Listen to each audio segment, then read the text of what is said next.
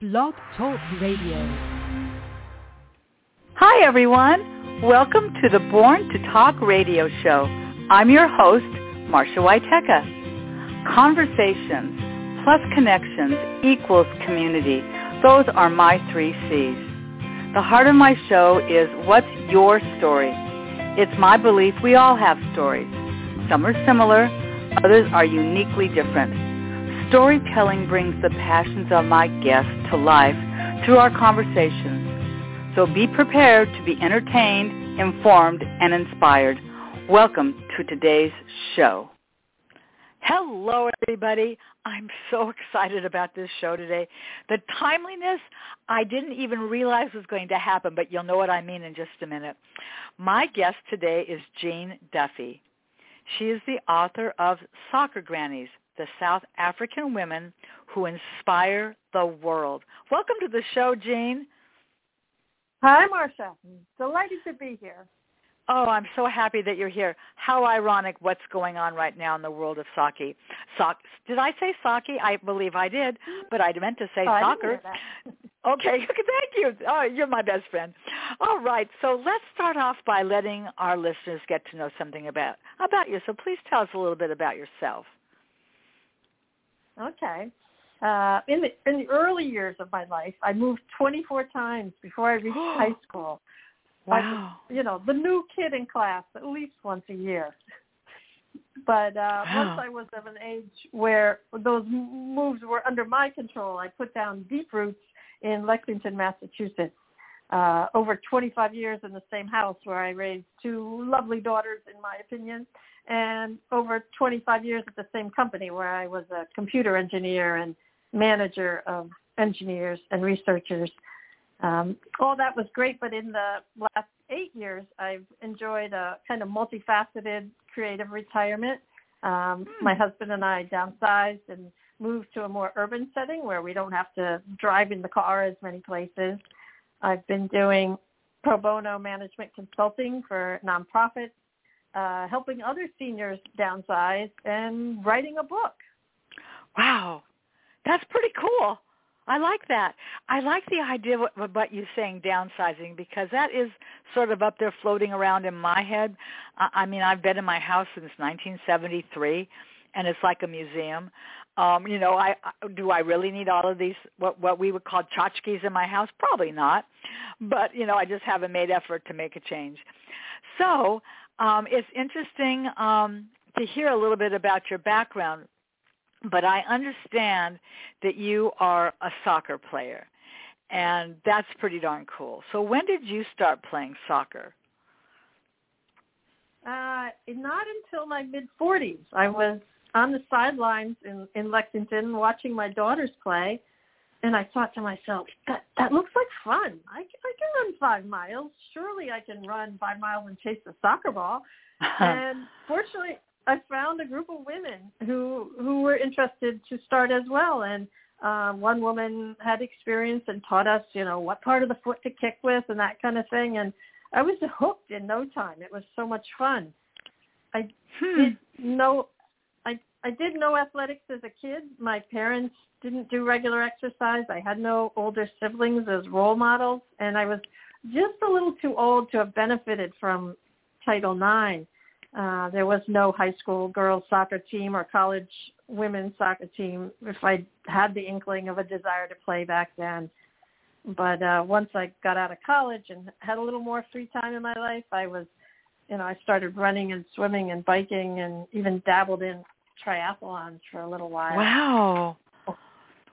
So so that suggests to me that you're in very good physical shape if you're able to to do all of those things with the desire to want to do them because just because you know just you you have to be able to have some skills in order to do all of those things and I'm just curious why soccer and not golf or why soccer and not tennis was there something about soccer that you really liked yeah um yeah it it was the first time I played a team sport of, of any, okay. you know, at, at here at age 46. And it, I think it was just kind of a little bit fate watching my daughters play.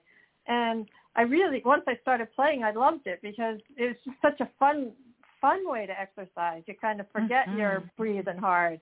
and and a stress a, a stress reliever, you know, because you forgot about the to-do list that's you know hanging over your head for that hour. And sure. I really appreciate the camaraderie of the team, laughing and uh, chattering on the field, and you know, celebrating milestone birthdays. Now, if I'm turning 60, I bring youthful legs to that over 60s team. Like, how often do you get to hear, you know, something like that? True. Well, it's it's funny because, um, as I mentioned at the top of the show, that you're an author and you've written a book about um, the soccer grannies, which we're going to be talking a lot about today, and they're a whole lot older than 60, most of them. So if we roll back in time to when you first started playing, did you know about this team of soccer grannies in South Africa? I I did not. They actually started um, just four years after me um, older women taking to the pitch, but like you said, they were quite a bit older than me, uh, 40 to 80 years old.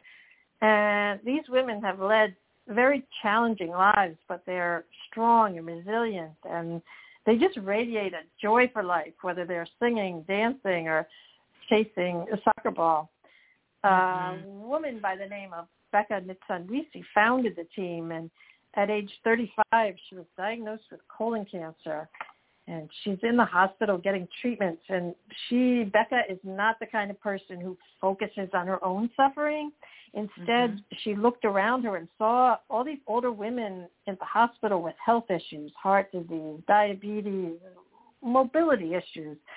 And the doctor told her, you know, these women live stressful lives. They really need exercise so when Beka got out of the hospital, she decided to convene an exercise group, and she, you know, called upon all these older women in her village, and they started walking and progressed to, you know, slowly more vigorous exercises.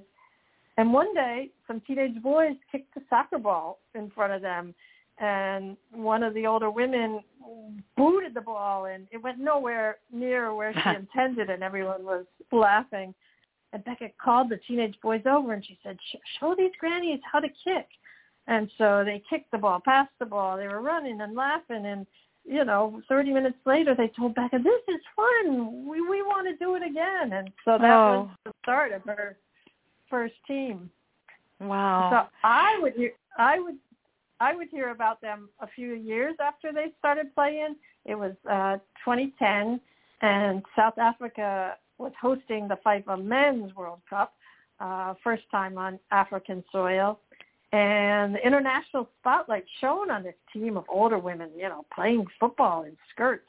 Uh, it was like the perfect human interest story associated with the whole lead up to the World Cup. And news reporters flocked to their town to interview them and get video footage.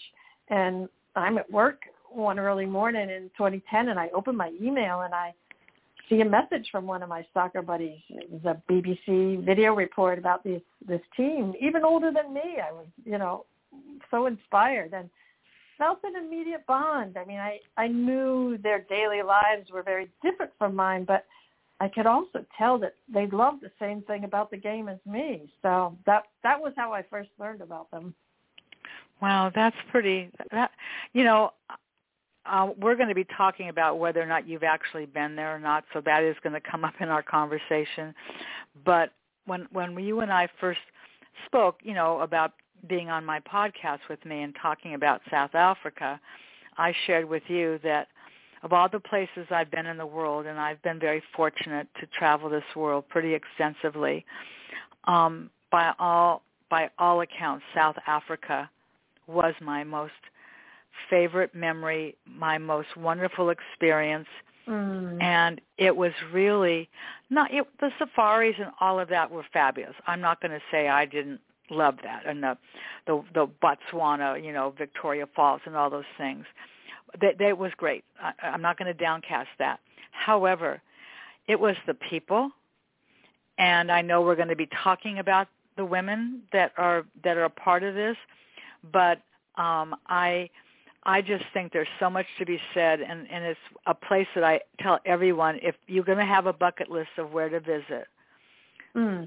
South Africa should be on. Now it's a big it's a big area. You know what what part of South Africa are you talking about? But I'm just saying, every place that I visited, all had the one thing in common, and that was the people. Yeah.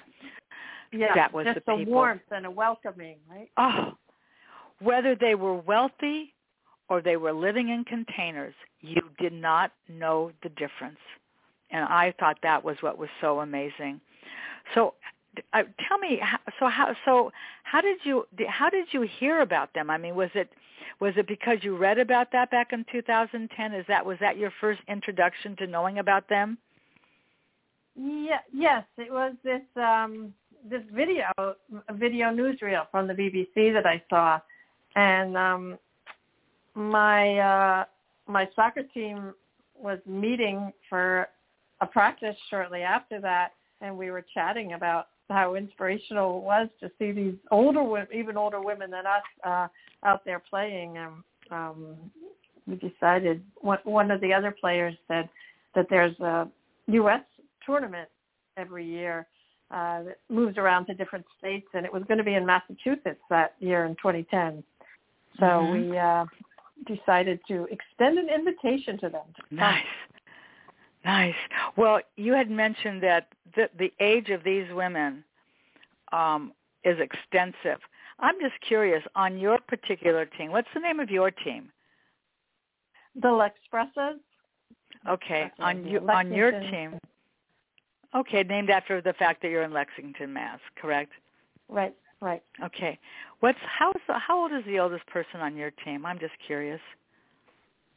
Um, so probably 70. Okay, so okay, so I mean, we're not talking about spring chickens here, as they say. So this is what a wonderful way to to stay in shape. And you know, I know the soccer oftentimes is called football, right? I mean, depending right. upon where you live.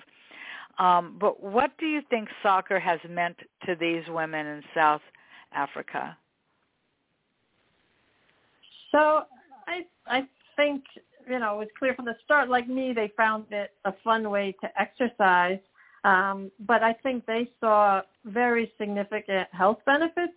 Um, Beka arranged for a team doctor to check out the um, the regular checkups with the teammates, and within a few months of regular play, they had lowered their blood pressure and their cholesterol. Mm. They some of them had improved mobility. They had you know even difficulty walking before and now they're you know jogging on the soccer field. And i think regular exercise just gives you more energy for your you know to bring to the rest of your day. So these women realized you know real physical benefits and then there are emotional benefits i think you learn something new that builds your self confidence so i think you know, playing soccer can be empowering, and I'm I'm sure it was for these women. And you know, like my stress relief from my to-do list, well, their to-do list is is has got much heavier life issues on it than mine. You know, the poverty, you know, that yes. they have to deal with, seeing adult children die of AIDS. Some of them are caring and feeding 10 to 12 grandchildren. So to come together for exercise and laugh for a half hour and you know feel better when they return home has to has to be enormous. Uh, and they formed a supportive community for each other, you know, celebrating life's happy moments and praying together when life's t- times are challenging. Mm-hmm. Um, and they've also um, have a practice where they, if they can contribute something financially each week, they do, and the team establishes a bank account. And when someone hits rough times, they might tap into those funds to help to help their fellow teammates. So you know, wow. all around football has been you know very important in their lives. It's almost like um, a new family or an, an extension of their families, it sounds to me, based on what you've just said, because all of these things are so important. And sometimes we don't get all of that um, from our immediate families. And I think that when women bond together, there's something very special about that. How many I how agree. many women are on a what how many women are on a team? I really don't know that answer. Um, well, I mean, if you're going to enter into a competition, a game, you probably want 16 or something because you have 11 on the field and you want to have some subs. Um, but really, it's quite flexible for just pickup games or practices. You know, you can have fun with as few as eight or ten. And, okay, and all right. Is the is the soccer ball that you guys use the same weight and dimension as what men use? Because I know in basketball it's not. What about in soccer? I believe it is the same. Okay. Yeah, I believe it is. There's and an is the indoor field game the same? Oh, I'm sorry, finish Yeah. your thought. Yeah, there's an indoor game called futsal, um, which has a lighter, uh, slightly smaller ball because you play it on a like a basketball floor, Oh. wooden floor. But uh, but yeah, I actually uh, did an article just just as in the lead up to the World Cup about. I, I researched a bunch of different um, uh, reports on men's play versus women's play, kind of at the professional level. And some Mhm. researchers, like they analyzed and based on women having less strength in their legs, and that they should be playing on a slightly smaller field, and this and that. But uh, no, but no, they, it's uh, women play on the same size as men to to truly make it equal. So women are playing a tougher game. How about that? Well, you know what you just said, which I found very fascinating. I didn't know this, so uh, maybe others didn't either. I I would have never thought that even though maybe this is where it's called football, that that it would have been played indoors on a like on a basketball court. I I never knew that. Is that something that's um happens in in South Africa? Does that also happen here too? It's it's called futsal, F U T S A L. Uh, yeah, it's a, just a a different version of football and yeah of soccer. And I've played it here in the U.S. I'm not sure uh, if they play that in other parts of the world or not. I see. Interesting. I bet that's a whole different experience than playing on grass. Right, right. Wow, that's that's that. I never knew that. So let's talk about Mama Beka. I'm I'm going to do my very best to say her last name, which is Ntsanwisi. Is did I say that correctly? So I believe she's so. Yeah. yeah. I, well, I hope so. I mean, I know that you know sometimes it's not easy to say names of people in other countries, but that was my understanding, and that she's won many awards for her community service because people know her as Mama Beka, don't they? Right, right. Tell, Yes, tell us a little um, bit more about that. So Beka has dedicated her life to helping others in her community.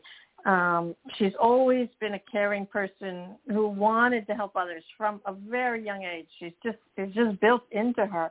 She told me that as a young girl, she saw students at school without shoes who walked home Mhm. uh, or walked to school each day a long way, crossing a river, and then they attended school all day and walked home. And she noticed they weren't eating any lunch, and she knew they were hungry. So she brought extra bread in her lunch and and shared it with them. Uh, so she, she started, you know, she just had this hardwired into her. Um, she got a job at a radio station and ended up in the role of a radio talk show host. And Hmm. people would call into her show and explain whatever difficulty they had, and she would try to connect them uh, with resources to help. I remember her talking about a family who's uh, who had a family member who had died, and they didn't have enough money for a proper funeral, so she Oh, rallied help to pay the mortuary and, and then to be able to, you know, rent a tent and gather people together to really properly celebrate the person's life. So just a whole variety of, of things she's done. Wow. Um, there's, there's a lot of poverty in the province of Limpopo where Beka lives. Um, she's delivered bags of cornmeal or maize uh, to people who don't have enough to eat. She's built houses for families who have none. Hmm. She's helped young women and men to get uh, uh, advanced education to improve their chances on finding a job and and help lots of people with medical issues. You know, maybe deliver in a wheelchair or um, connecting them with whatever, whatever resources they need. Sometimes you know, selflessly using what money she can spare. Uh, people call her Mama Beka out of respect because she's always been a caring listener and someone doing good.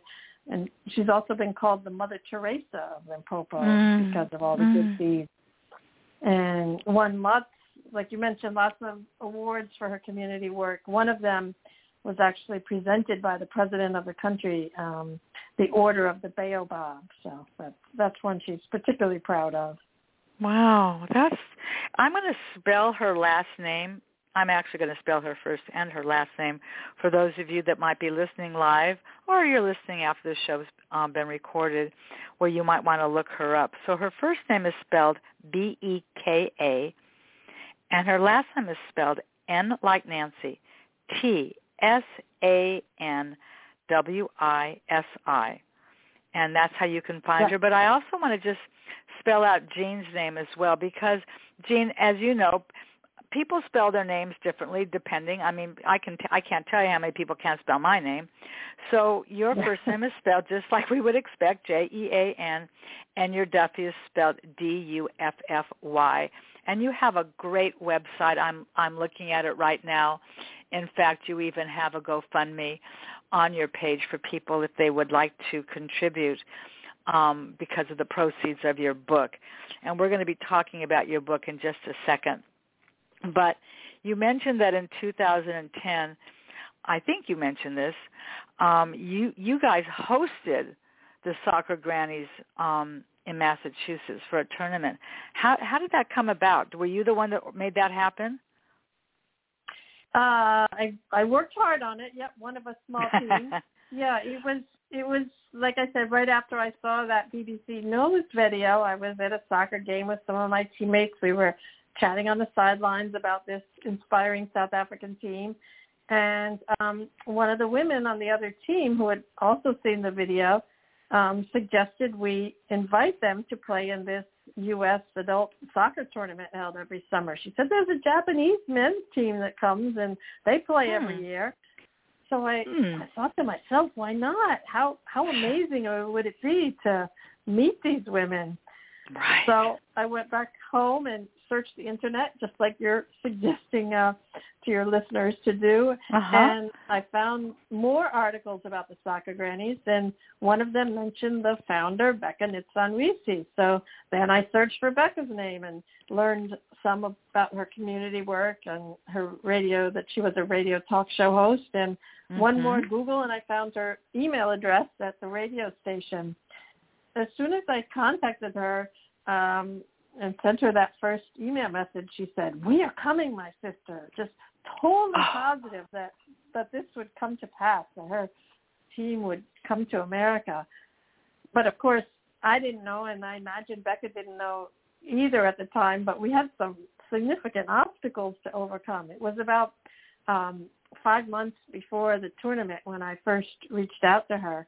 Um, so she had to complete passport applications and some of these women haven't had the opportunity to be educated. Their families needed them at home working in the fields to help grow food for their families. So they didn't know how to write. And so Becca had to help those women fill out the forms.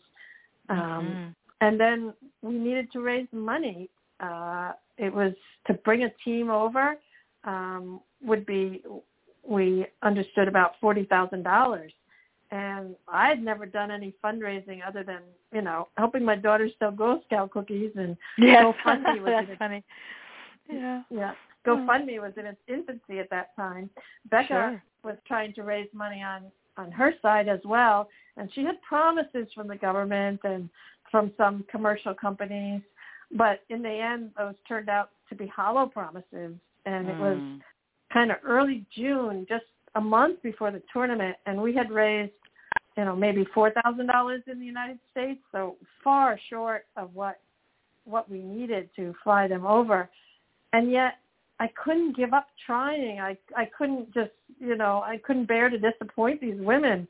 And one women one morning I was Googling again at my computer and searching for soccer grannies and Beka's name to see if there was anything new.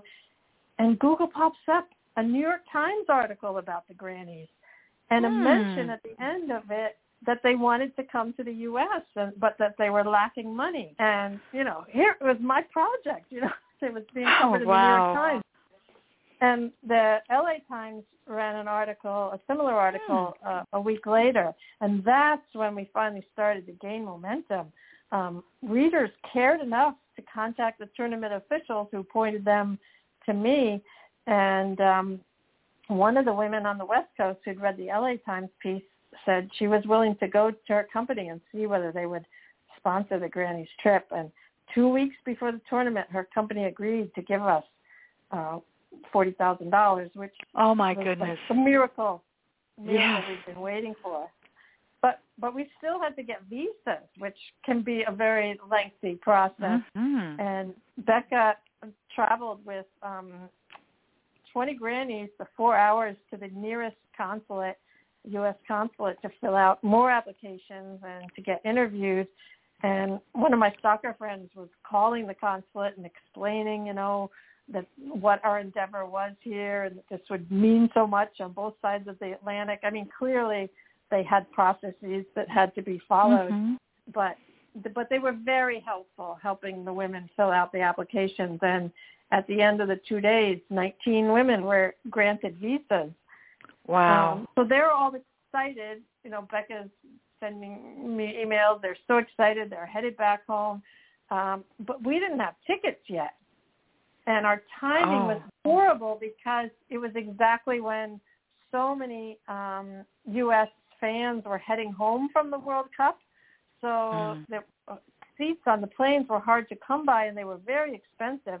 But fortunately, you know, by a few seats on this plane and a few seats on that plane, we found we found the tickets, and so they actually arrived in Boston the day the tournament started. That's how that's how close it came. Can you imagine? I mean, I I know how long it takes to fly there. Um, you know, we flew into Cape Town, I think, or Johannesburg, whatever, one of the two. But I was with a group of people I knew, and and some I didn't. I was with a university um group of people. But I can't I but I've but I've traveled. I'm trying to put myself in the place of these women that are of you know of, of senior age, some younger than others. You know, I don't. You know, 50 years old doesn't sound like an old person to me. My son just turned 49 Saturday, but God, it's like how the heck did that happen? But you know, you're Right. talking about 60 and 70 year olds that are maybe getting on their very first airplane, going to a country they've never been.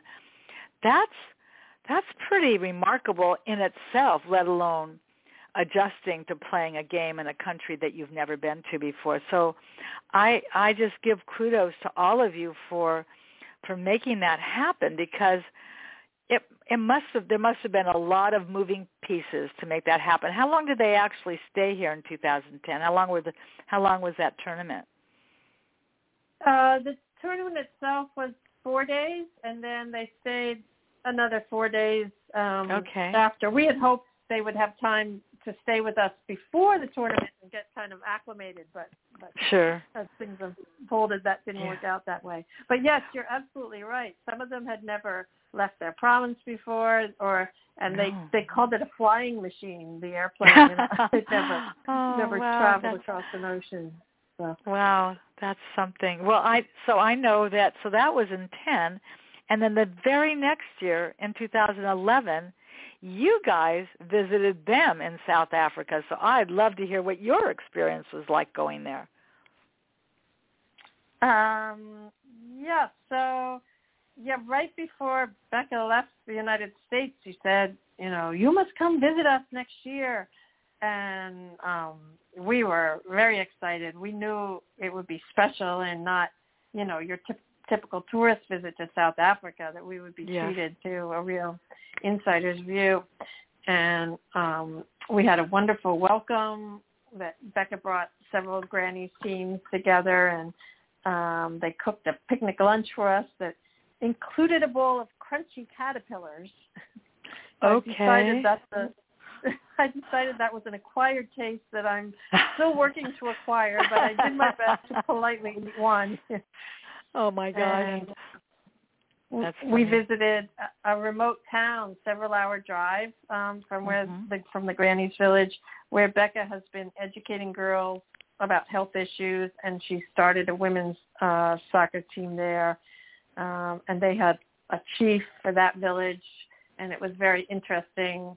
You know, the juxtaposition. It was National Women's Day, and they were celebrating the important efforts that women made in South Africa to end apartheid, and yet the Mhm. women were bowing down to the ground as the chief walked by. You know, so it was Mhm. um, interesting to observe. Yeah, Mhm. uh, and we toured Beka's radio station another day, and um, visited one of the the stately and massive baobab trees, which is a symbol of life in South Africa. Yes, You know, it sure is. Trees. So and you you were in Lim, is it Limpopo? Is that what it's called? Is that where you were? yeah, yeah. Where give me a give me a sense of where that is because I I don't really know where that is. South Africa's a very big place. So what Yeah. where would that be? Where is that near that I would maybe be familiar with? We we flew into Johannesburg, and it Mhm. uh, their village was uh, about a four-hour drive north of Johannesburg. Okay. Limpopo is the northernmost province province of South Africa. Okay. All right. And what time of year were you there? It was Remember? August, In August, which would okay. be their their fall. Their fall, Their right? fall. No, no, sorry, their spring. Oh, their spring. You're right. That that makes sense. That that does make sense. Well, I, I like I said, I, I I I don't know how long. How long were you actually there? Were you there for quite a period of time? Um, I think it was, uh, you know, nine days, something. Like you Okay. mentioned, we did a couple days of a safari also. Yeah. just, uh, since we went that far. hmm Yes, of course. I mean, there's, but but regardless, right? Um, uh, like I said earlier, regardless of where you were, on the field, in a restaurant, it didn't matter. The people were so joyful, even though they could have been so poor. You would not know it. They just they just brought so much joy to every experience, whether it was their music and their drumming, or you know just anything we saw there was just it was just remarkable. So you yeah, you and they. Go ahead. I, I- I would say they brought that to America when they came to visit too. Um, Mhm. You know, as soon as they came through the airport, they were, you know, blowing their vuvuzela horns and making a ruckus, and you know, right at the airport, and um, you know, singing and dancing on the sidelines of the soccer field. The Mhm. other teams were so excited to play with them. Even the referees were excited to officiate games with them, and you know, the press was running around interviewing and uh, That's videoing neat. them. So they they really made the tournament a, a lot of fun, and it was hot and humid Oh, summer weather oh here boy. in Massachusetts, and yet they wore um, leggings with their shorts over them because that was more comfortable culturally. Um. But so, and and we didn't know at the time, but they'd never played a full 90 minute game before. So here Mm. they, these poor women, you know, get off the plane the first day of the tournament. The tournament officials kindly reshuffled the the over 60 women's schedule so that they could have three days of games, but they got one, you know, short night's sleep. I'm sure they were jet lagged and not sleeping, and then we put them on the field in this heat and the you know long duration of the game, but they played on. You know, their ball Wow. skills weren't sufficient to win the games, but they ran off the field as if they'd won the World Cup, singing, dancing, hugging everybody. Yeah, it was. You're you're you're so right about their spirit. It was wonderful. Mhm. So that probably takes me. That's a perfect lead-in to this book that you've written, which I I absolutely love the cover, by the way, and it's called "Soccer Grannies: The South African Women Who Inspire the World." So why did you decide to write a book about them? As as soon as I boarded the plane to return home in 2010, one of my friends said, "Wow, that was amazing! Someone has to write a book," and I think that you know, planted a seed in the back of my brain. And um, a few years later, I was in my mid 50s, and I was fortunate enough to put aside my full-time work as an engineer, and I took a first creative writing class and, and started on the project of writing this book. Hmm. You've never written before, but have you? I mean, I understand what an engineering mind, how an engineering mindset works, which isn't necessarily always creative; it's technical. So I'm just wondering, have you always enjoyed writing, whatever that might be? Um, yeah, no, you're you're right. I was trained as an engineer, and you know, spent my time as an engineer and a manager of engineers and scientists. My my really my only writing was emails and technical reports. I mean, you can put you can put some spirit into your writing, and uh, if you want to be per- persuasive. But um, no, re- really, I was I was very much new to creative writing. But I took one class and another, and um, four years from that first writing class, I had a first draft, and I asked them the writing experts to read it and give me suggestions on how to improve, where to go from there. And one said I should add more about the soccer grannies and explain the historical, political, and social forces that have impacted the lives of the, these women. And that made perfect sense to me, but that meant I had to learn more myself as a first step. Mm-hmm. So I was lucky to get introduced to a Southern African social historian who pointed Ooh. me to books and research papers to read, which was just an enormous help.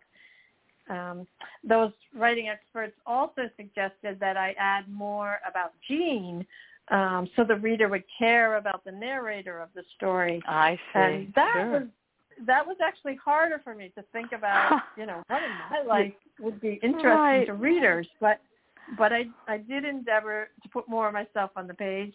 nice. And six years from that first creative writing class, I had a publisher interested in the story. She was actually a former U.S. women's national team player herself, hmm. and she said she was interested in the story, but she would need me to add even more about the grannies and all that Jean stuff. She said you can cut that out. Just leave enough to tell the story. She really wanted me to focus on the soccer grannies, which I was quite willing to do. I mean, to me, it's it's, it's about them.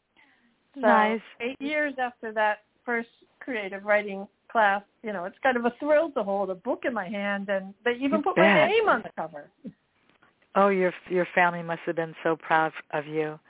So how, how long once I mean, so you kind of took us through the beginning steps. So did it actually really take you 8 years to write this book? Well, I was doing the last two years. I've really been focusing on making all those changes that the publisher wanted, and then this last year, spending a good bit of time on book promotion. But the first six years, I was doing some of that downsizing and pro- management consulting. So it, I was kind of uh, dabbling with the book.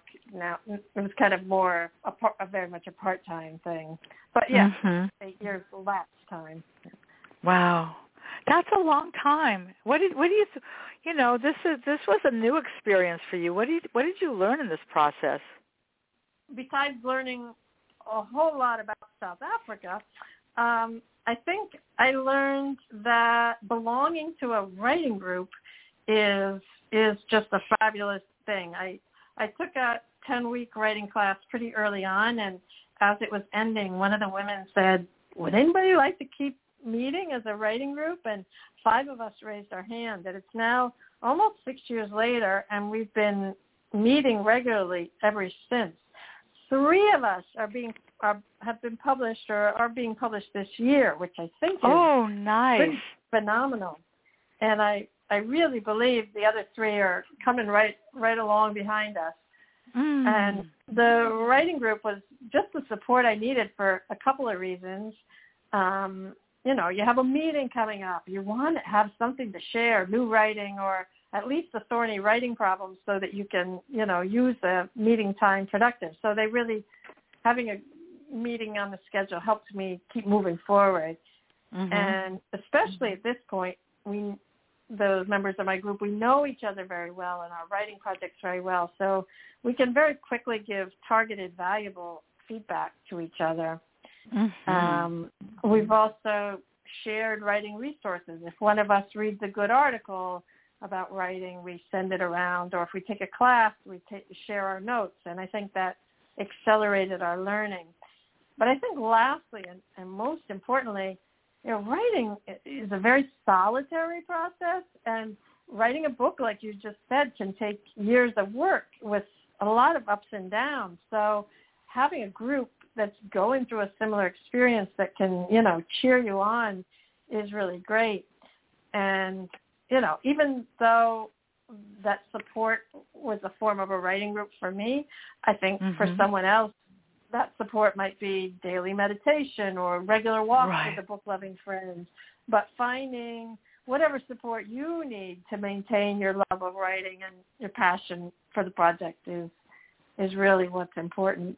And it's kind of it like is. the writing group is like another team, right? so I, I, yes, it is the theme of today.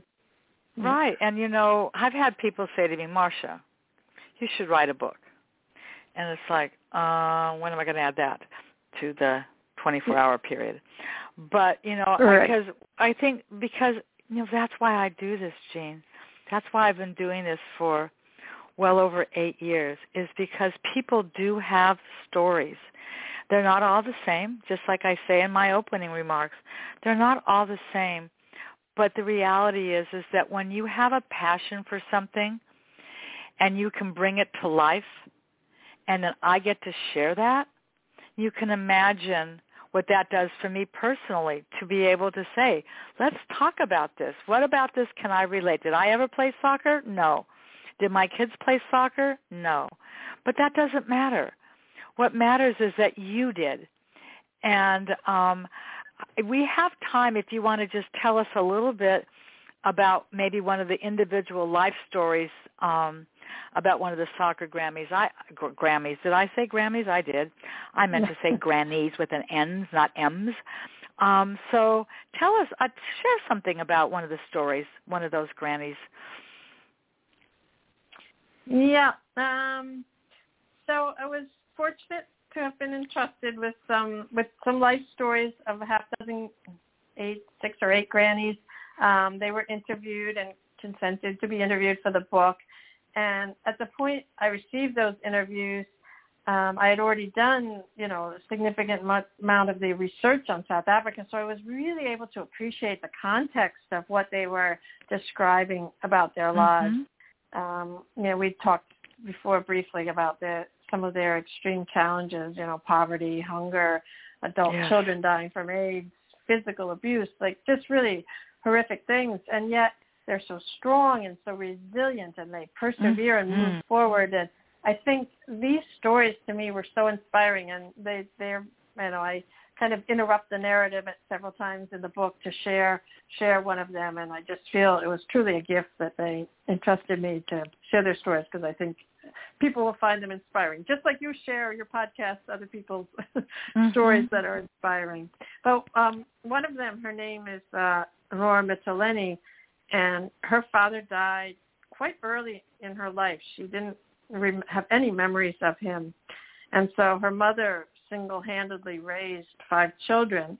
And Nora remembers that they were often hungry and they had to, mm. you know, work to in the field to grow food.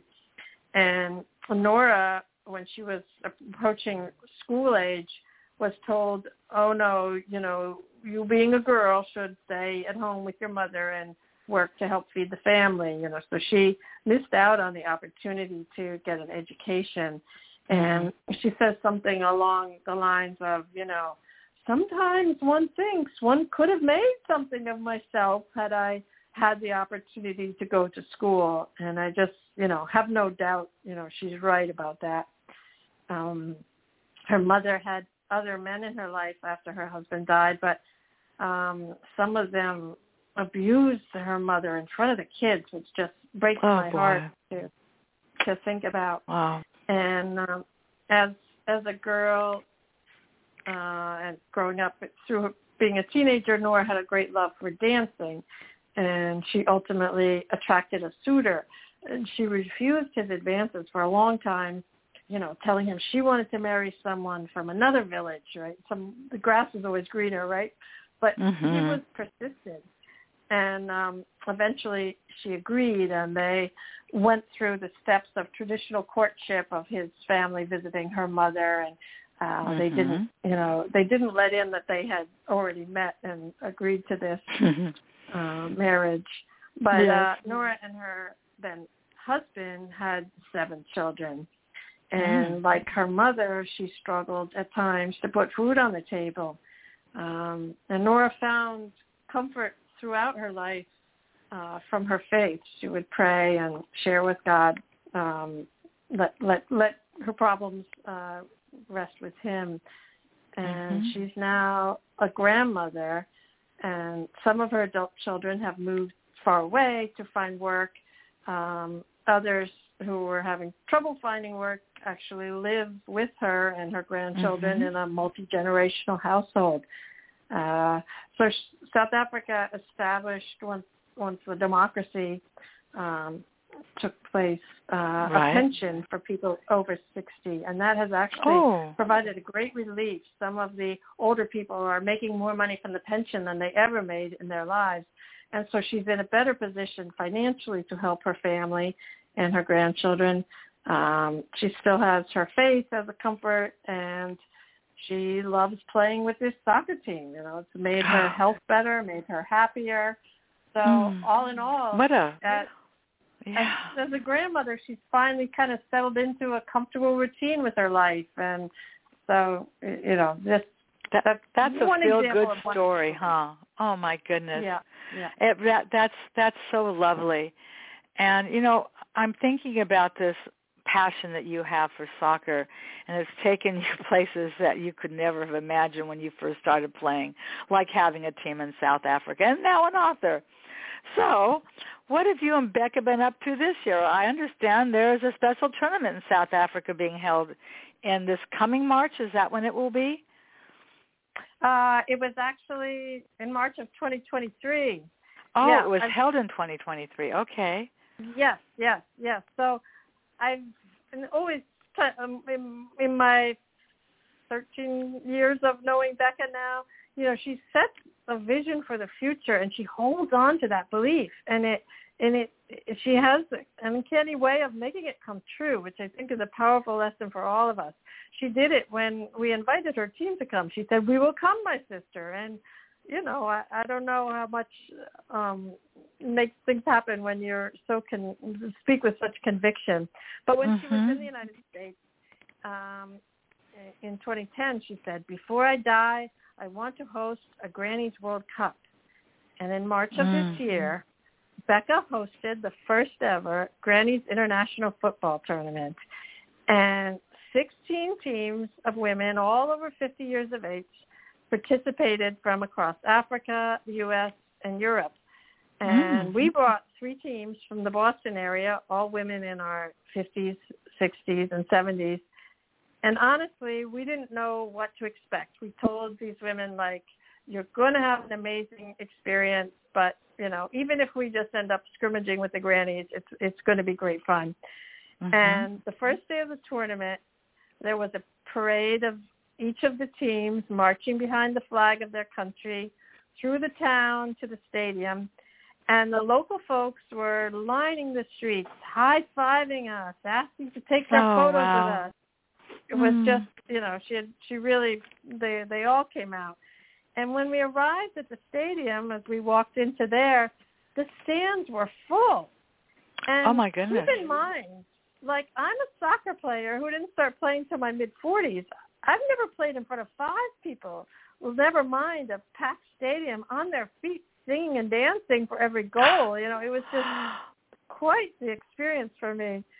And before every game, we lined up stadium tunnel, and a young teenage girls team escorted us out. You know, one player with uh, of the older women with one of these girls hand in hand. And I dare hope that we were inspiring them that they might play until they're in Mhm. their 50s and 60s. And we put our hands on our hearts for the national anthem, and then we played the game we love. And l- looking back at the experience, it was such a phenomenal gathering of older women from around the world who, you know, share a passion for this sport. And I, I think we sent a, a message that's important of fitness as you age. And I also marveled at how far Beka and these this original team of soccer grannies has come. Because when they first started playing, the townsfolk told them, you know, you shouldn't be playing soccer. You belong at home watching the grandchildren. And now, Hmm. 15 years later, they're the local heroes, you know, um, bringing this international event to town.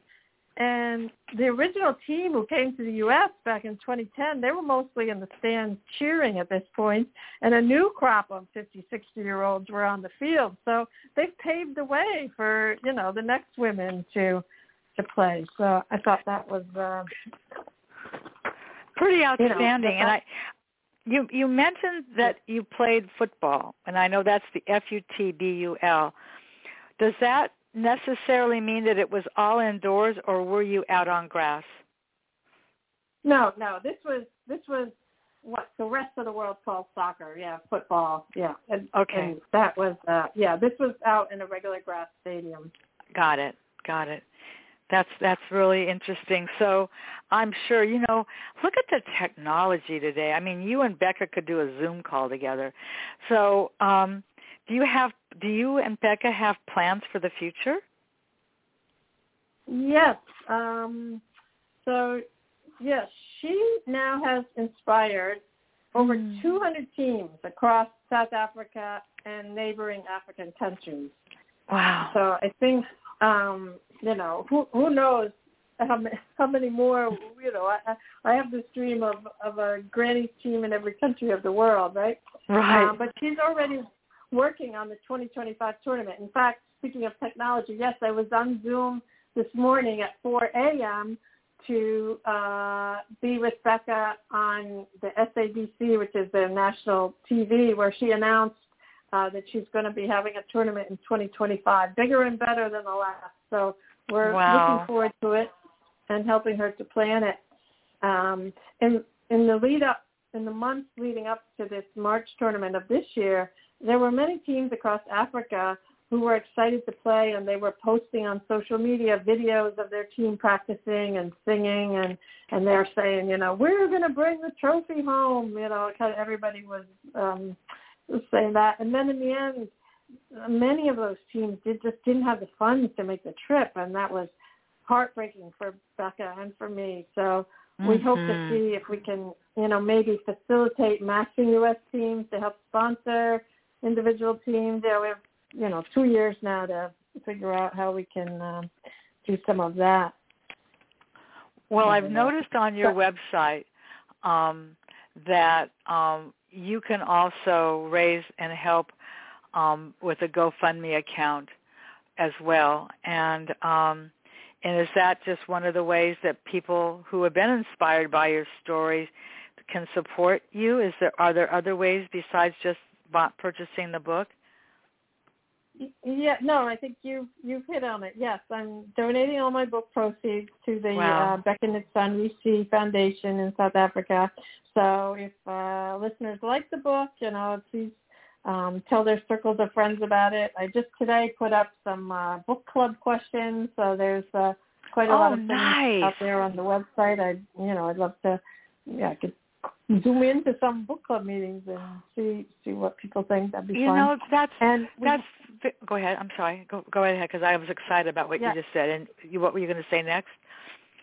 Uh, yeah, and we have stood up a GoFundMe um, called Right. Score One for the South African Soccer Grannies, and donations, large or small, go to her Beka's Foundation to really targeted on her initiatives to improve the health of older women in South Africa. So, Mhm. yeah, uh, it's on my website, or you can Google GoFundMe Score One for the South African Soccer Grannies, and that's a, a super way to help her, you know, Sure. directly. So I'm I'm curious about what you said. I'm personally not in a book club, but I have a lot of friends that are, and I'm on your website as we're speaking. Um, is there a particular place where you? Uh, oh, right there where it's duh, where it says book clubs. So um, that's terrific that you have given that that's just I will make sure I didn't realize that and I will make sure that I um, make that um, highlighted on my blog when our podcast is over because for those people that that you know do like um, book clubs, this is another just another gift that you're giving, and people can certainly sign up for your newsletters and. You know, you're on Twitter, and we will no longer see it as a little um, bird. It's now an X, and Instagram yeah. and and Facebook. But I just think that that what you're doing I, I just sense, and look at, like I said earlier, could the timing be any better? It just so happens that the World Cup is playing right now, and I believe the women, they beat Vietnam, and now they're playing um, the Netherlands. Is that right? Um, in New Zealand this yes. coming Wednesday. Yes. Wow. That and must, um, the oh, South oh, African team, uh-huh. uh, the South African team, Banyana Banyana, is is at the World Cup. This is their first time being invited, Ooh. so that's exciting for fans in South Africa too. You bet. You bet. Do you have any desire to go back? I, I mean, do you do you have that in your future plans to go back to South Africa? Um. So definitely, yeah, definitely for the uh, 2025 tournament. Yeah, we'll see if uh, Beka may lure me there for. Uh, the book is actually not quite on sale yet in South Africa, but it will be uh will be soon, I believe. So mm-hmm. um I imagine she'll be uh wanting wanting yes. to come and do some book launch events there. She she came wow. to the US in uh-huh. June and, and did book events in Boston with me, which was fun. She was the star of the show. Everybody wanted to ask her questions. It's, uh, it's I like bet. Something. Are you? Uh, is it? Are you comfortable telling me how old she is? I'm just curious. If you're not, that's okay. Uh, so she's she's 55, I think, give or take. Yeah, she's about okay. 10 years younger than me. Yeah. Okay. And does she also? I mean, I I presume other than just you know having this site and everything, does she personally also play? Um, a little bit, not not uh-huh. she's not a regular player, but uh, got I got her onto the field when she was here in Boston in June, and she's got good moves. She's got potential. uh huh. That's so interesting. Well, I think that, you know, I think that what when people have a desire, and there's things that make them fill their heart with joy, whatever that might be. You know, look at look what you accomplished that you would have never imagined that you wrote a book. Could you have ever imagined that you would have written a book? I it was not it was not on my list. No. No. But I was so inspired by these women. I just wanted to share their story, and the more I got into it, the more more I wanted to. So. I think yeah. it's terrific, and um, and I I think I saw somewhere that you're that are you presenting at some libraries about this? Yes, Yes. I've okay. Given talks here and there. Yeah.